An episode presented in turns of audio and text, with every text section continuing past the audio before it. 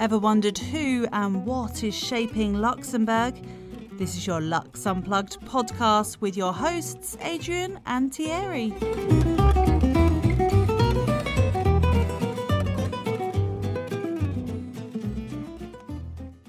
Hi, I'm Thierry. And I'm Adrian. Welcome to the second episode of season two of the Lux Unplugged podcast. In this episode, we welcome to our show Alexander Tkachenko, founder and managing partner at Tubi.lu. Tubi.lu is an early stage investment company based in Luxembourg, working with more than a dozen startups around the world. During our conversation, we cover topics such as the recent challenges faced by startups and other businesses in a COVID 19 environment, and of course, how to overcome them. In that respect, we also discuss his selection and thought processes applied to early stage investments that Tubi.lu predominantly focuses on. Also, Alexander shares his bullish views on the Luxembourg startup ecosystem in the context of the pandemic and ensuing opportunities that he anticipates. And now, without further ado, our conversation with Alexander Tkachenko, founder and managing director at Tubi.lu. Hi, Alex. Thank you for joining us uh, on the episode of the Lux Unplugged podcast. Thank you very much, Thierry. Hello. So, for those who don't know you, how would you introduce yourself? Uh, my name is Alexander Tkachenko. I'm a managing partner of an early stage fund, TubiLU.investment, uh, which is located in Luxembourg. I'm also founder and CEO of uh, VNX Exchange. And um, what motivated you to become a VC then? Most of my life, uh, professionally, uh, I was doing business development with the sales, marketing, new product development, starting corporate uh, ventures or private ventures. Therefore, uh, at some point uh, in my career, at about I'd say 2012, 2013, I felt that this is probably a good uh, opportunity for me to look at um, VC uh, and angel investing. And um, uh, I started first investing as an angel. Uh, I joined an uh, angel club at the London Business School, and I started to see how this uh, industry works. And later, I founded an early stage fund TubiLU Investments once I identified an opportunity uh, where I can enter the market. And was that while you were in London? I was in Luxembourg, um, but uh, at that time, at the end of uh, 2010, so the first decade, um, at least from what I saw, uh, Luxembourg ecosystem uh, was at its infancy, while in London it was already starting to bubble. And therefore, uh, and I'm also an alumni of uh, London Business School.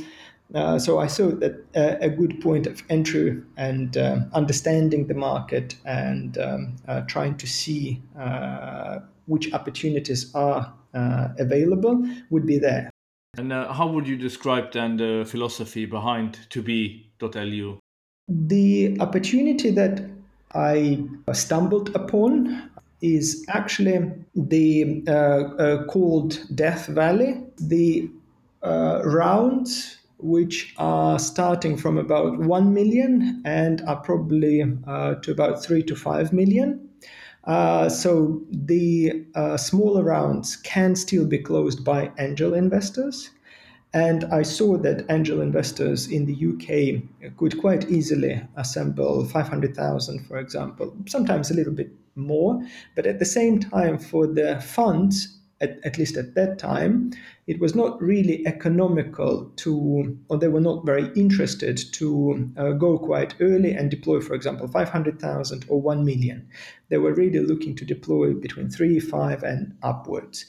So um, the philosophy of uh, uh, TubiLU, um, when uh, we launched it, was to actually go at the really early, at seed, post-seed rounds, together with uh, super angels. So people who uh, syndicate deals or lead at the uh, seed rounds, and then lead in the one or two rounds afterward, taking the companies to B round uh, where there is uh, ample uh, room from uh, uh, sizable VCs to, to invest and take companies further. And overall, uh, do you think that uh, that early the failing rate is far higher? Uh, it's obviously more challenging, uh, but at the same time, we have tried to be quite rigorous in our investment process. Uh, we focused on only uh, a few verticals, and we really tried to do to do deals with uh, some of the best uh, super angels. Therefore, uh, it is quite likely that uh, the failure rate of our portfolio, and of course, we need to make um, a remark here that it's pre-COVID. Let's see what the post-COVID uh, failure rate would be. But the pre-COVID, it was somewhat uh, above the market standard, simply because the mm, the process of selecting the startups was um, they needed to be from the industry with the experience in the industry. They needed to have gone through a quite reputable accelerator uh, or incubator. The route need to be syndicated by one of the best super angels who we work with, and then together with the Super Angel, uh, we worked quite closely with the company, trying to to support them. So probably our our failing rate reflects that.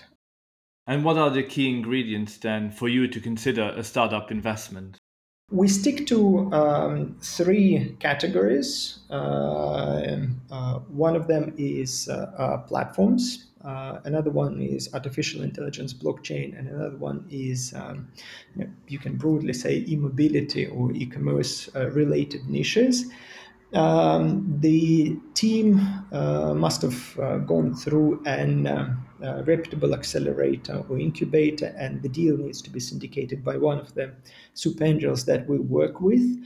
But these are like the standard um, categories generally in this business, my feeling is that the key is people, um, then uh, people, and then again people. So you really try to uh, to see whether the team can deliver.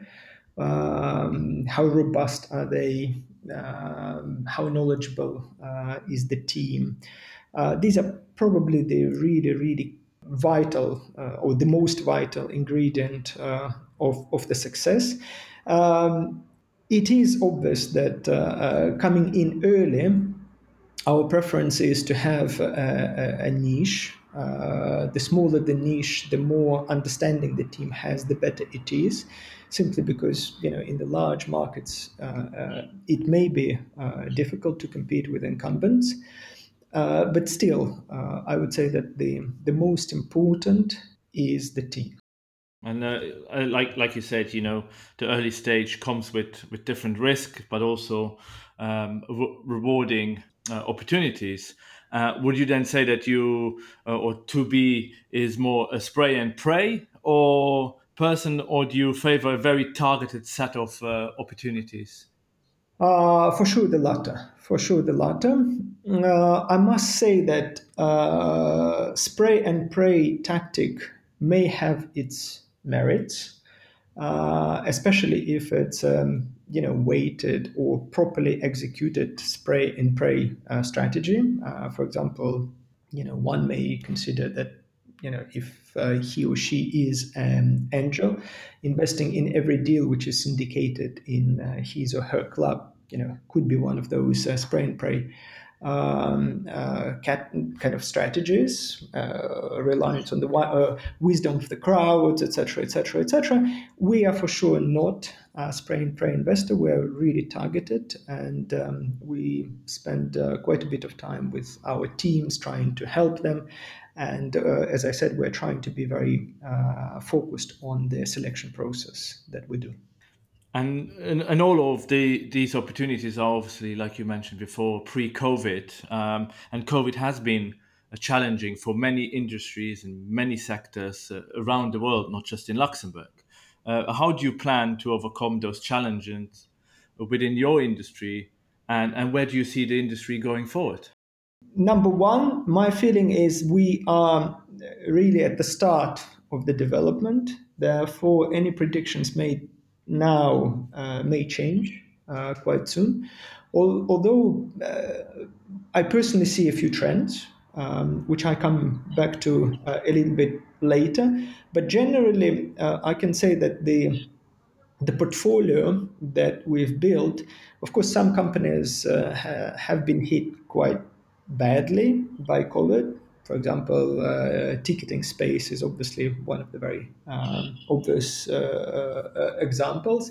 At the same time, the focus on e-mobility, uh, you know, the companies operating in these areas are actually in general beneficiaries because everyone understood that e-commerce you know delivery services this type of um, or, or, for example a telemedical service we have a platform uh, you know which delivers telemedical services it's been a boom for them but um, um, so it, it, it's not that the uh, the pain is uh, uh shared equally among uh, our portfolio there's some companies that did not really um, see a serious effect either in positive or negative. Some have been quite heavily uh, hit. Some, on the contrary, uh, see it as a big opportunity. But uh, overall, if uh, I may make some predictions, I see that this crisis will make the economy uh, much more uh, local, meaning that um, there will be much more focus close to home, so to say, uh, or much more local. In the tough times, I think um, the size matters. Therefore, companies that do supply or work or have uh, um, contracts with large institutions or, for example, the government, um, are obviously uh, in a better situation that, for example, you know the companies uh, catering to you know the smaller companies, etc., etc.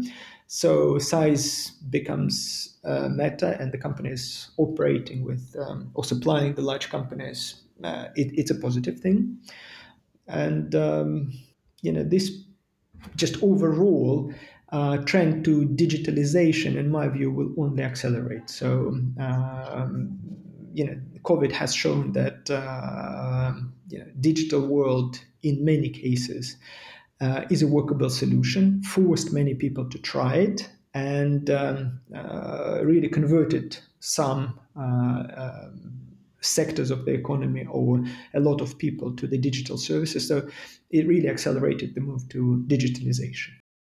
Do you do you think that in in your industry, um, especially in the investment space, that uh, people are generally very fond of adaptation? So adapt. There's a challenge, they have to adapt and move forward.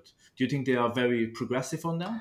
Um, it's very difficult to speak for the industry. It's very difficult to speak, you know, even like for a company because of course it consists you know the industry consists of many players and the company consists of many people etc etc but overall i would say that vc is quite an you know consists normally of quite agile people who by you know nature of dealing with uh, um, a lot of opportunities and seeing a lot of opportunities are becoming you know quite flexible and um, normally quite progressive.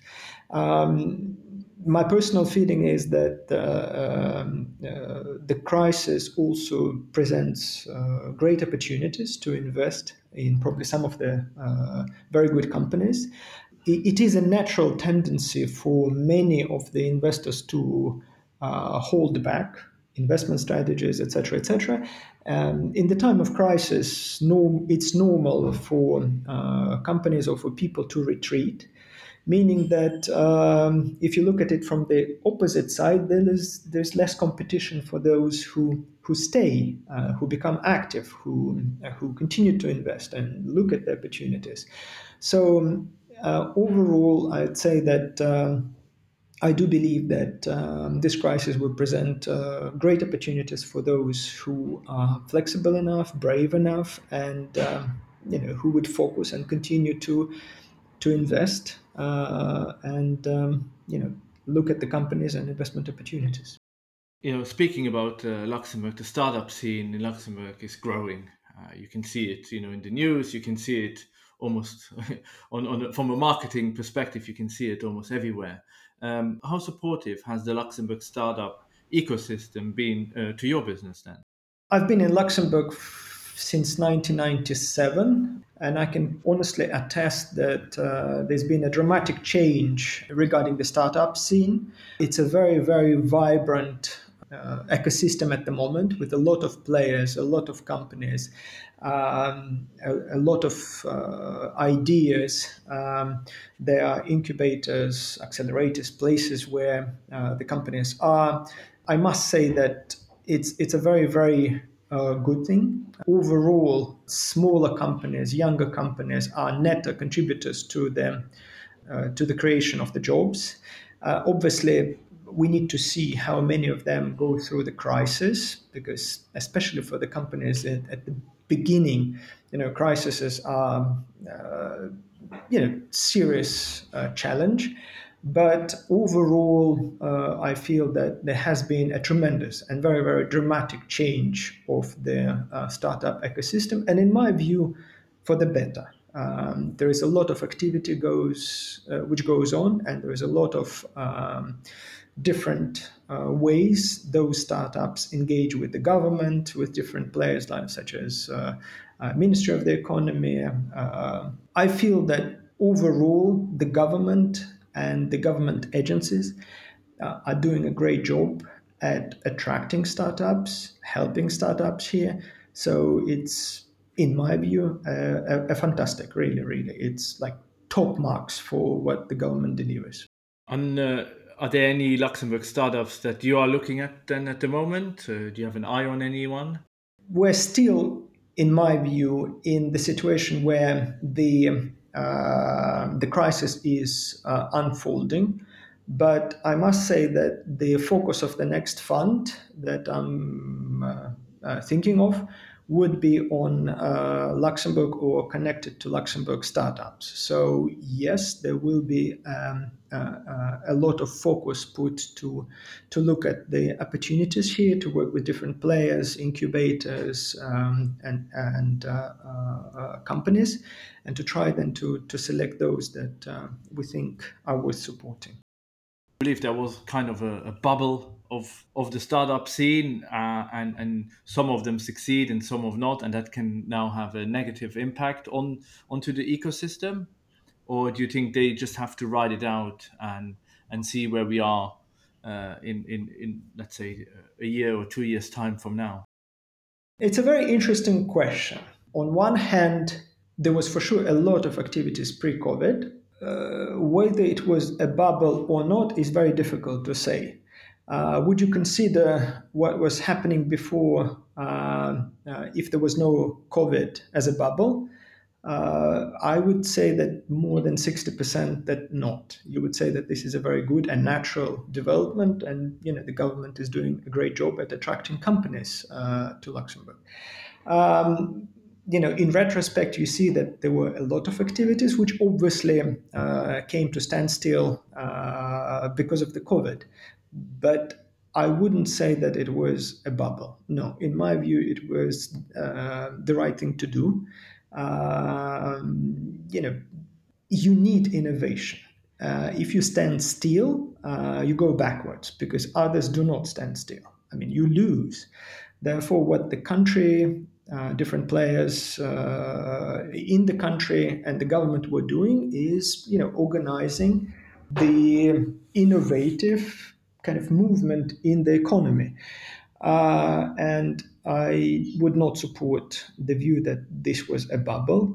Uh, that's uh, number one. And number two, wh- what the companies need to do through the crisis, obviously, try to go through it, try to see, try to look uh, for new opportunities, try to ride it through, get stronger uh, and see how they can uh, live in the new environment. That's but that's normal for startup or not startup. For startups, it's a bit more difficult, obviously, because the the kind of the level of fat or uh, the level of reserves is quite uh, smaller than the, than the larger companies. But that's just the that's just the game like you said, you know the, the reserves or the fat. you can you can look at it from both ways. It's it's the financials, so the, the, literally the cash, but also the the numbers of staff you have, and and you know speaking to different leaders in different uh, sectors across uh, the UK, Germany, Luxembourg, uh, what we'll bring in is as well is well we have a lot of people, but now with COVID and with all the different softwares and apps, you know, we know that there are people that we don't need to hire going forward, but we need a different type of skill for the future. So it, you can almost look at the fat or the reserves from a cash perspective, but also from a, a labor perspective. Totally agree. But um, I would really hope that the government continues its course because um, you know innovation or going forward is the only way to to stay competitive, to stay ahead of the kind of the the the, the, the competitors, uh, to stay in the game. Uh, therefore, I would really hope that uh, the focus of the gov- government will continue to be on the innovation, on the on the development, on on moving the economy forward. And in the uh, VC space, then um, you know we, we speak often with with fintech or finance uh, companies. Will Brexit bring another challenge for you?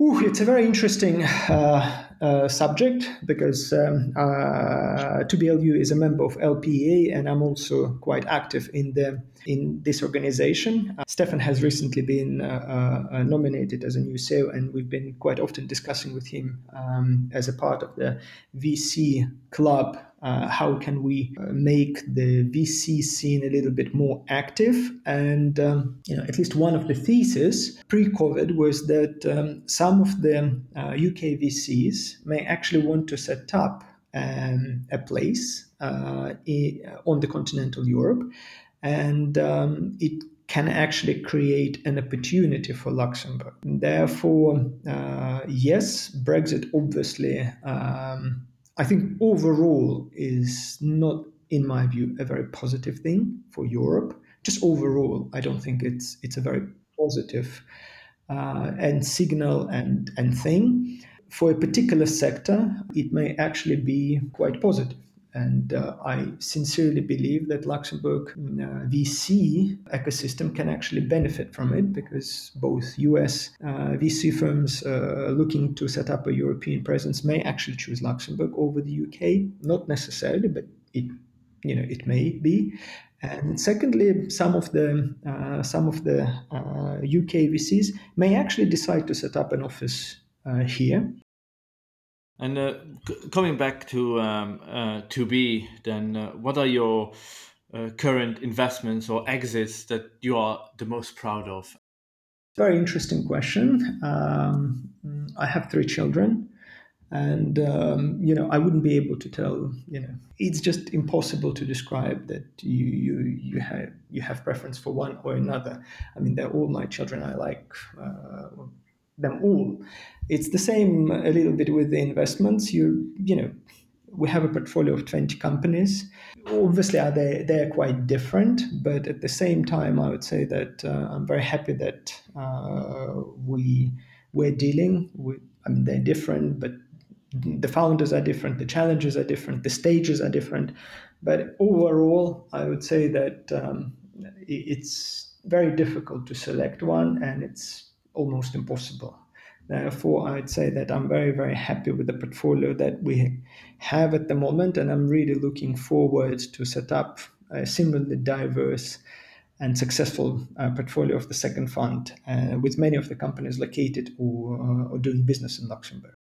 You mentioned before you're in Luxembourg since '97, and uh, loads of things have changed. Luxembourg has changed, the business environment has changed, politically it has changed, and, and so on and so on.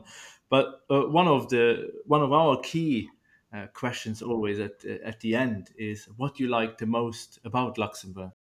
It's a very interesting question. I've spent most of my life uh, in Luxembourg. If I have to select one particular, um, is uh, uh, really business approach. It's it's really business approach.